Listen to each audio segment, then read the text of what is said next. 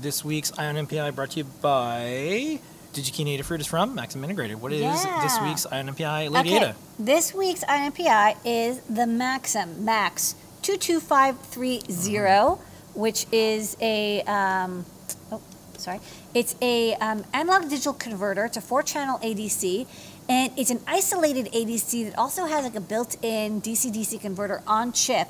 Um, as well as five uh, kilovolts isolation voltage.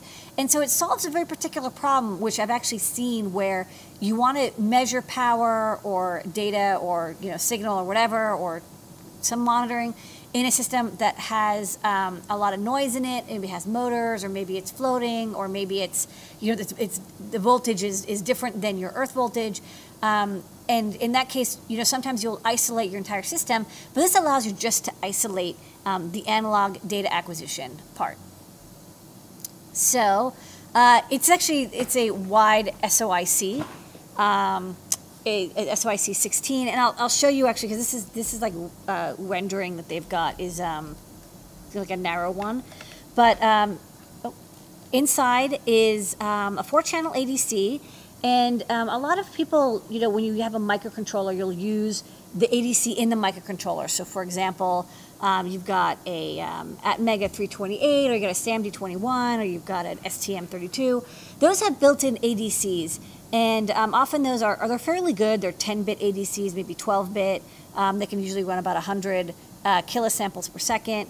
Um, if you are running something like a Raspberry Pi and you need an external ADC, um, you can use something like this, which is an I squared C, or there's also SPI um, ADCs that, you know, this one gives you four channels, input, cost a couple bucks. But uh, like I said, uh, these are not isolated. So you'll see at the bottom of this breakout to the left, it says like VDD, ground, and then SCL, SDA, you know, alert, whatever, A0, A1, A2, A3. Um, you know, sometimes you'll have an A, a ref, you'll have a reference voltage, but that ground is the ground. Like the ground is the signal ground, is the data ground, is the everything ground. There's only one ground line. Whereas if you uh, look at the um, layout for the Max 22530, um, you've got, um, you see on the right hand side, there's the microcontroller, and there's the SPI port where you can see, like, you know, clock, data in, data out, um, and then interrupt and whatever.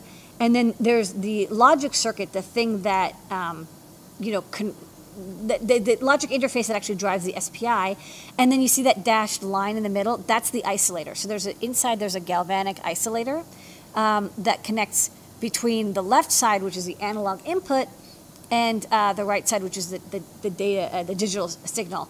And on the left side, you can see, you know, you can measure whatever analog uh, circuit you want, and um, the bottom, you know, where you see there's the ground L and the, the ground, sorry, the ground F. So those are two totally separate grounds. And then also the power supplies are, are totally separate. And what I really like about this ADC in particular is um, at the bottom you can see it says like micro power DC DC. Um, that's a DC DC converter that's built in. It doesn't give you a ton of current. I think it gives you like, uh, sorry, one second. It gives you um, you know, three to five volts, and it gives you, I think, you know, 10 milliamps or something. It's not like a, a super powerful, um, it's like seven to 10 milliamps. It's not a super powerful uh, DC-DC converter, but it's just enough that you can do like the reference voltage and powering the ADC without having to have that a separate supply. So it kind of takes care of a lot of stuff for you. It makes it really easy for you to do um, isolated ADC measurements. Um, for the isolation, it's got 500 uh, sorry, 5,000 volt RMS um, uh, uh, insulation rating. So, uh, you know, you can definitely use this no matter what, like medical or industrial purposes you've got. Um, there's four channels, so you can, you know, do four single channel, or you can, of course, do uh, differential if you need. And here's another thing that I thought was really neat. I always like looking at these. I think we covered a industrial DAC um, a few weeks ago or a few months ago. And what I really like is not just like, okay, it's isolated, it's got the DC DC supply, um, it's got, uh, uh, you know, uh, separate grounds, it's got, you know, whatever. But the SPI itself has um, multiple little details in it that make it um, so that, you know, when you're using it, it's not just SPI data in and um, signal out. You've got like framing errors. So if you have like a, a bit flip in your SPI clock or like a, a glitch, or um, it has CRC data. So when you're reading data, if they're you know your your sample wrong or something, you'll be able to use that CRC data to let you know that in your noisy situation, like your robot or whatever, um, you're still going to get uh, proper data. Um, there is an eval board available, which I picked up, and actually this chip is in stock, which which is amazing.